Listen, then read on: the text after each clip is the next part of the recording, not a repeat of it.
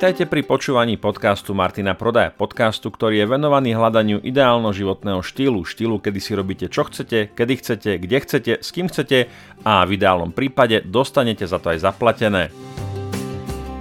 Ak chcete byť informovaní o všetkých mojich článkoch, podcastoch, videách, novinkách, akciách a zľavách, nezabudnite sa prihlásiť do môjho newsletteru na stránke martinprodaj.sk. Každý registrovaný účastník získava okamžite mailom aj zo pár darčekov. V sekcii zdarma nájdete niekoľko bonusov, či už vo forme videí, checklistov alebo e-bookov. Takisto môžete sledovať moje aktivity na Facebook stránke, Instagrame alebo aj na mojom YouTube kanáli. Všetky linky nájdete v popisku epizódy. Vítajte ešte raz priatelia, dnes sa vám prihováram z 54. epizódy podcastu Martina Prodaja. Pokiaľ ste pravidelnými počúvačmi tohto podcastu, tak viete, že sa venujeme hlavne témam, ktoré nejakým spôsobom súvisia s biznisom, podnikaním, s budovaním pasívneho príjmu, skrátka dobre s vecami, ktoré nejakým spôsobom majú v konečnom dôsledku viesť k tomu ideálnemu životnému štýlu, kedy si robíme čo chceme, kedy chceme a tak ďalej. No, Takisto si pravdepodobne spomínate, že už niekoľkokrát som v tomto podcaste hovoril o burze, podnikaní na burze, nejakých takých tých základoch. A musím sa priznať, že táto téma je pre mňa samotného veľmi zaujímavá, inšpiratívna, atraktívna. Určite sa jej budem venovať i naďalej.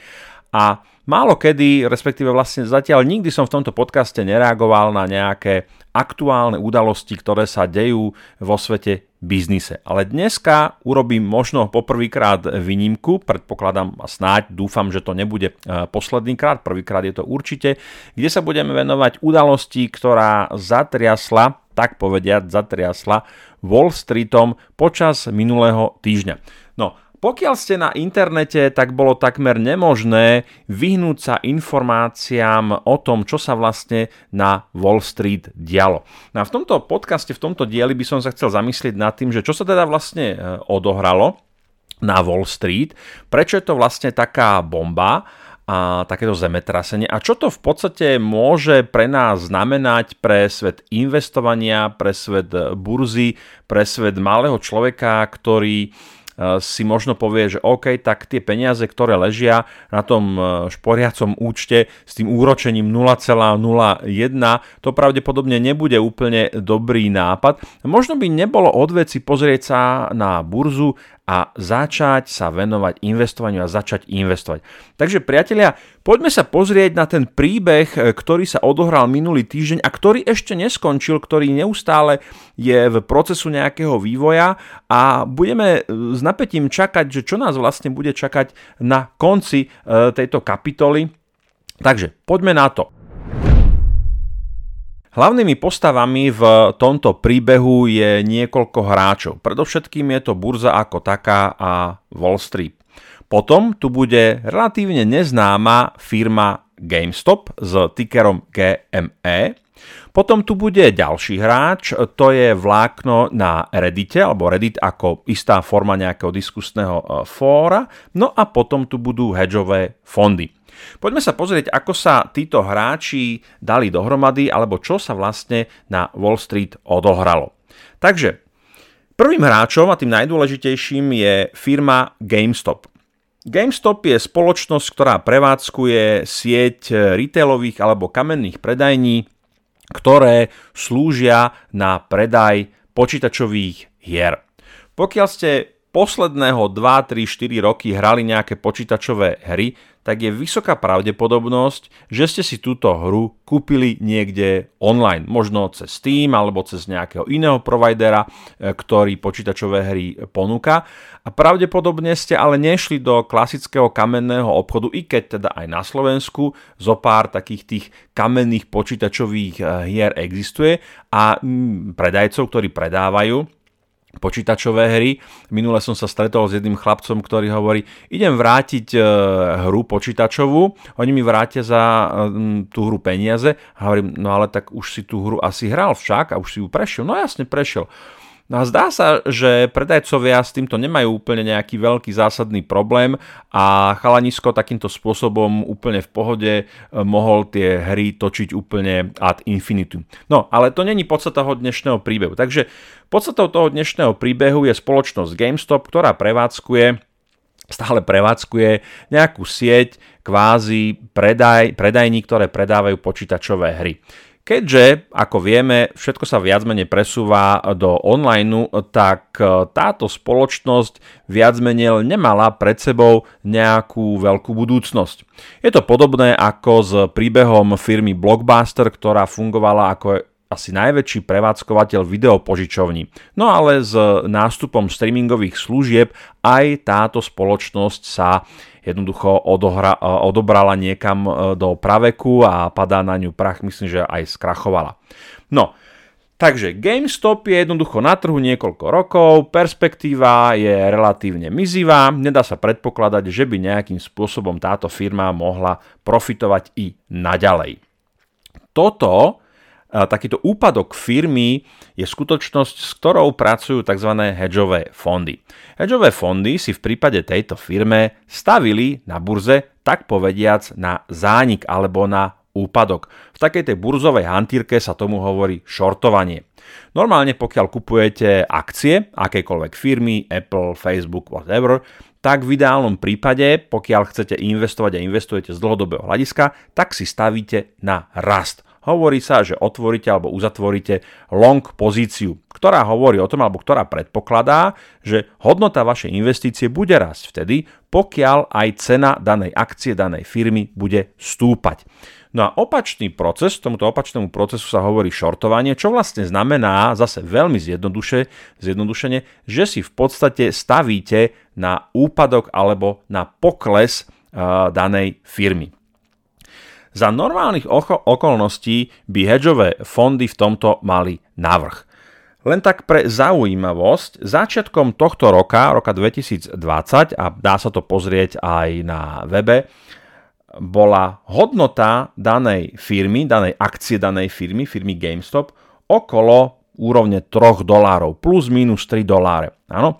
A dalo sa predpokladať, že vzhľadom na nejakú neexistujúcu stratégiu, exit stratégiu, vzhľadom na nejaký neexistujúci záchranný plán, že hodnota tejto firmy bude i naďalej padať.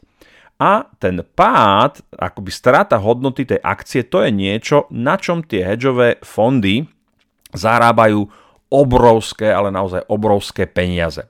Takže za normálnych okolností, keby sme tam nemali ďalších hráčov, o ktorých som hovoril na začiatku, tak by jednoducho možno o rok, o dva alebo to, o tri jednoducho tie hedžové fondy, tie shortované pozície uzatvorili a skasirovali by poriadne tučný zisk. No, ale čo sa stalo a čo je neuveriteľný precedens, pretože v podstate sa nič podobné nestalo. Zrazu sa na takej diskusnej sieti alebo sociálnej sieti Reddit, ktoré, ktorú by sme mohli vnímať ako nejaké také sofistikovanejšie diskusné e, fórum, skupina Wall Street Bets dohodla, že tejto spoločnosti, tak povediac, pomôžu z toho najhoršieho. A tá skupina Wall Street Bets mala v tom čase okolo 2-3 miliónov sledovateľov. A teraz si predstavte, čo sa stalo.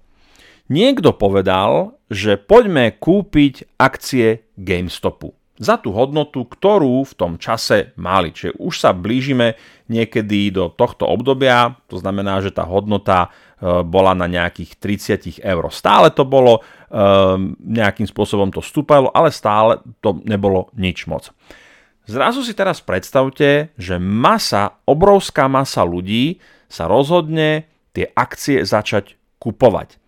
A ako dobre viete, pokiaľ viete, ako funguje burza, tak viete, že v momente, keď po nejakých akciách je vysoký dopyt, je o ne vysoký záujem, tak sa začne cena zvyšovať.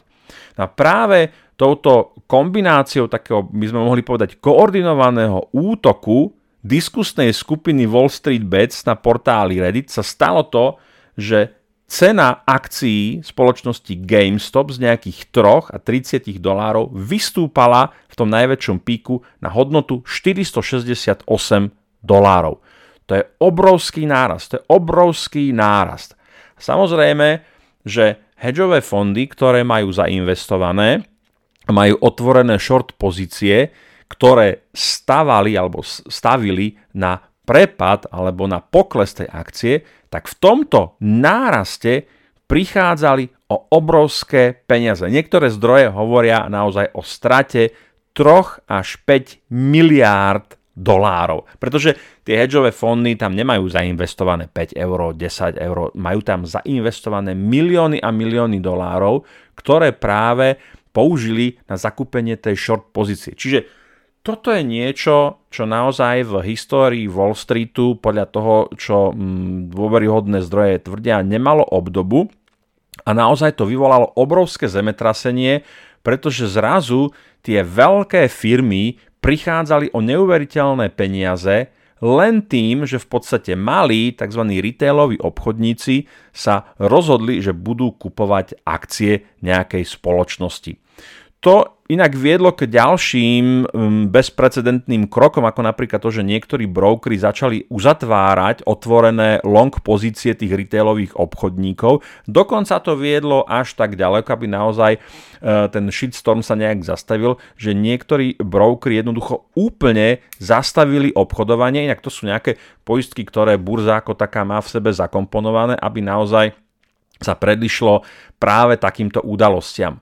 Čo inak okrem iného znamená, že ono je tam vlastne akoby taký zaujímavý narratív v tom, v tom príbehu, že e, všetci, kto nejakým spôsobom sú v kontakte s burzou, investovaním, tak vedia alebo predpokladajú, že veľkí hráči, ktorí naozaj tam, a hlavne teda fondy, investičné spoločnosti, brokery, ktorí majú zainvestované obrovské peniaze, tak nejakým spôsobom s tým trhom manipulujú. A my by sme mohli povedať, že práve to, čo sa udialo, práve tou silou tých malých obchodníkov, tých mnohí hovoria, že to sú nejaké deti, ktoré jednoducho majú aplikáciu Robinhood, kde naozaj viete nakúpiť akcie dvoma, troma kliknutiami, tak istým spôsobom ten trh zmanipulovali.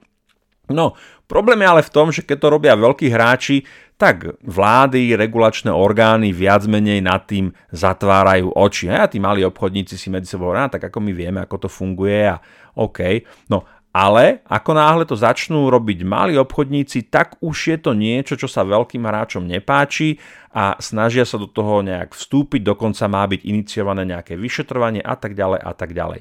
Čiže je to vlastne príbeh eh, takého boja toho Dávida proti Goliášovi, kedy naozaj tí malí obchodníci, tí tí malí v úvodzovkách investori sa jednoducho rozhodli, ako sa používa e, v týchto príbehoch, jednoducho použiť zbranie tých veľkých hráčov a obrátiť, e, ich, obrátiť to proti ním. A teraz je tu množstvo takých možno implikácií, ktoré, ktoré z toho vyplývajú a ktoré možno stoja za zváženie. E, prvá vec je, že by nejakí regulátori, nejaké inštitúcie podstate nemali zasahovať e, práve do toho úsilia tých malých obchodníkov, lebo keď už majú platiť nejaké pravidlá, tak by mali platiť rovnako pre veľkých ako aj pre malých hráčov. Samozrejme, takisto sa dá predpokladať, že podobný modus operandi sa bude opakovať a už sa začínajú objavovať ďalšie signály, že práve tá sila toho davu začína začína nejakým spôsobom manipulovať s cenami e, ďalších akcií a pokiaľ to sledujete, tak ja som práve dnes do poludnia, pondelok je 1.2. zachytil nejaké správy práve na Reddite, že poďme na nejakú ďalšiu akciu. Povedzme na e, spoločnosť AMC, ktorá takisto bola v takom tom balíku tých firiem, e, ktoré sa títo malí retailoví obchodníci rozhodli ovplyvňovať. E, ďalší, o ktorom sa začalo hovoriť, hovoriť, je uh, kryptomena XRP. Takže dá sa predpokladať, že brúkry, regulátori budú na to reagovať a pravdepodobne sa budú snažiť nejakým spôsobom e, zaviesť nejaké protiopatrenia a je to v podstate je to taký zvláštny, je to taký zvláštny princíp alebo taký zvláštny e, proces, lebo naozaj je to niečo, čo ako náhle sa to stalo, tak bol tam ten moment prekvapenia, na ktorom sa tí retailoví obchodníci mohli zviesť. Ale teraz sa kľudne môže stať, že ako náhle e, veľkí hráči alebo ich oddelenia budú sledovať e, to, čo sa vlastne akoby deje na Reddite a ako náhle zavetria, že sa ide pripraviť nejaký povedzme útok, v úvodzovkách útok na nejakú akciu alebo na nejakú kryptomenu napríklad, no tak jednoducho brokery e, zakážu obchodovanie s tými kryptomenami a hotovo, vybavená vec, hasla fajka. Čiže je to, je to niečo, keď som nad tým uvažoval, že práve tí malí retailoví obchodníci sa tak trošku strelia do vlastnej nohy.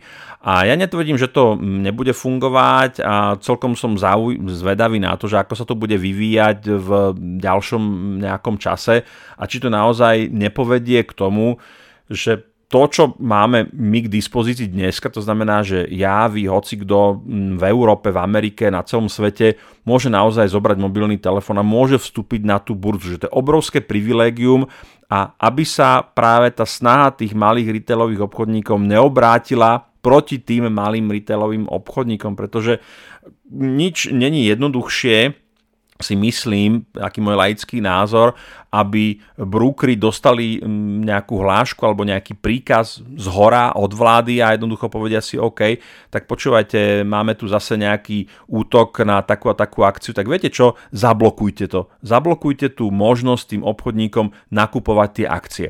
A konec, hasla fajka. Ja vy, hoci kto nejaký Joško z Hornej Dolnej, my nemáme žiadne páky a už sa mi to niekoľkokrát, niekoľkokrát stalo u, niektorého u brokera, ktorý používam, relatívne taký neznámy, EQ Options, e, boli také obdobia, keď naozaj tie akcie leteli, e, cez leto, či už to bol Apple, Tesla a tak ďalej, chceli sme kúpiť. No nedalo sa. Brooker túto možnosť jednoducho vám neumožnil z dôvodu nejakej regulácie, z dôvodu takého alebo onakého. Dôvody sú v princípe irrelevantné. Podstatné je, že si ten veľký hráč, či už je to investičná spoločnosť, hedžový fond alebo broker, môže, nemalo by to tak byť, ale, ale je to tak. Hej, môže si tie pravidla toho obchodovania kvázi upraviť podľa seba a povedať si, OK, teraz vám dovolím obchodovať, teraz vám nedovolím obchodovať.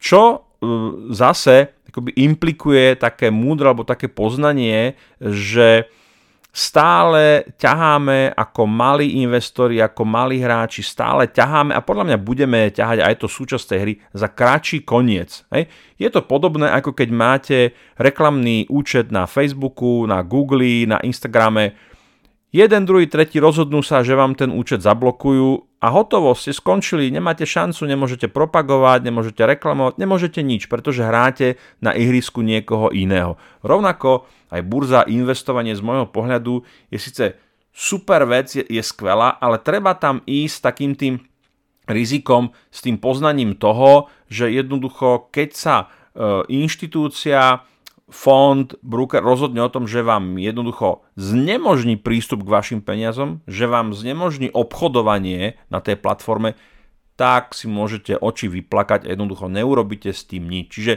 toto je, toto je dobrá vec, ktorú je dobré mať na pamäti a táto udalosť, ktorá sa naozaj stala na Wall Street, tak nám ukazuje, že naozaj to tak je, pretože to sa skutočne stalo.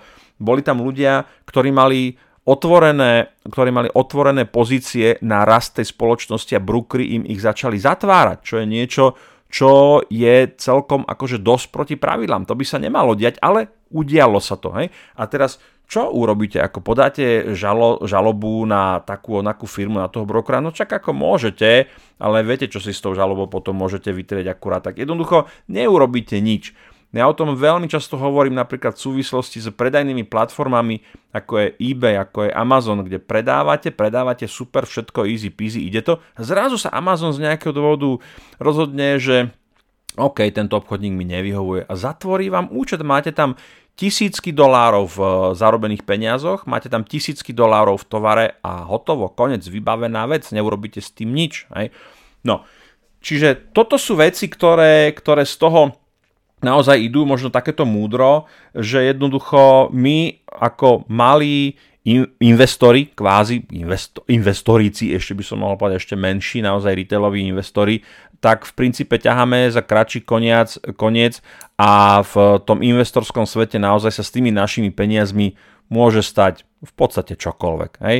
Je to také, možno to dramatizujem, možno to preháňam, ale skutočne už som sa stretol aj s tým, že ľudia mali kopec peňazí, nevedeli sa k ním dostať, či už to bolo u brokerov, či už to bolo u tých obchodných portálov a tak ďalej.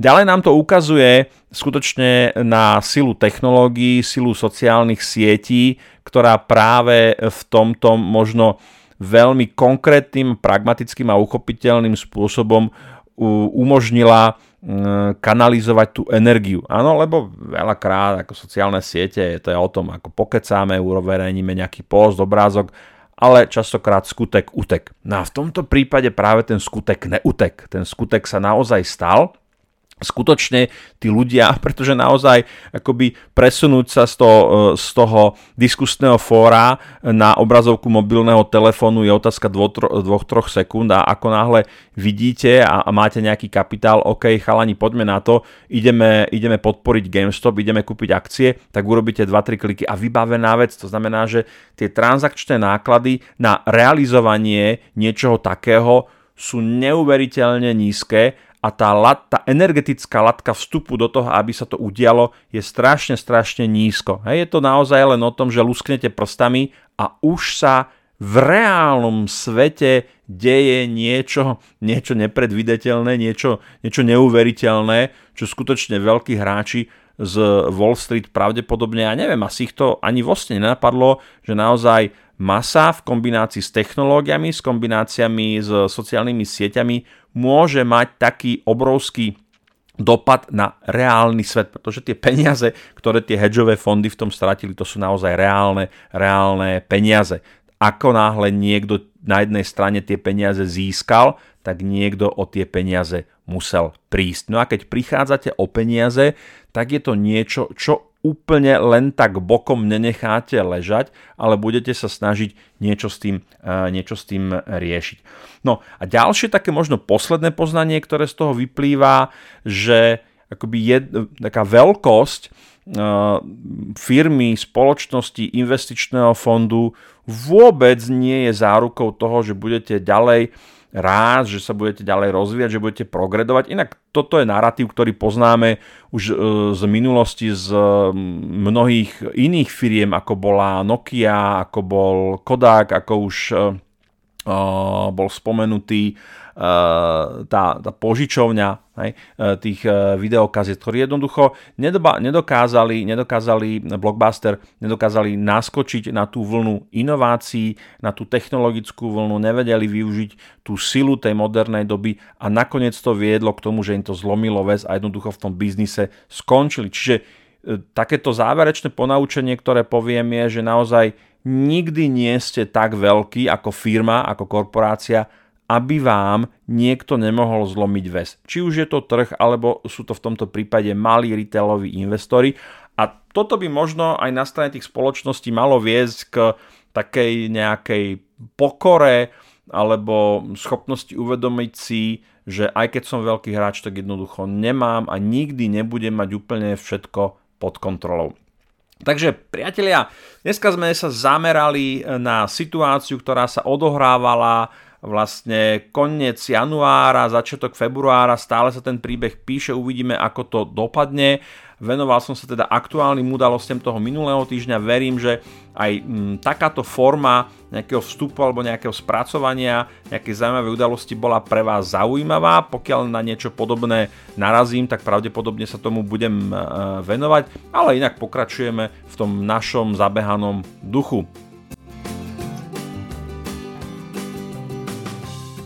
Páčil sa vám tento diel podcastu? Ak áno, budem rád, ak mu necháte nejakú peknú recenziu alebo ho budete zdieľať. Nové časti podcastu si môžete vypočuť vo svojej podcast aplikácii. Nezabudnite tiež lajknúť moju Facebook stránku, rovnako ako aj Instagramový profil. Ak vás napadajú témy, ktoré by ste radi počuli v mojom podcaste, tak mi napíšte na infozavinač martinprodaj.sk alebo na môj Instagramový profil. Som rád, že sme spolu strávili nejaký čas a teším sa na opätovné stretnutie v Eteri. Dovtedy sa majte pekne a nech sa vám darí.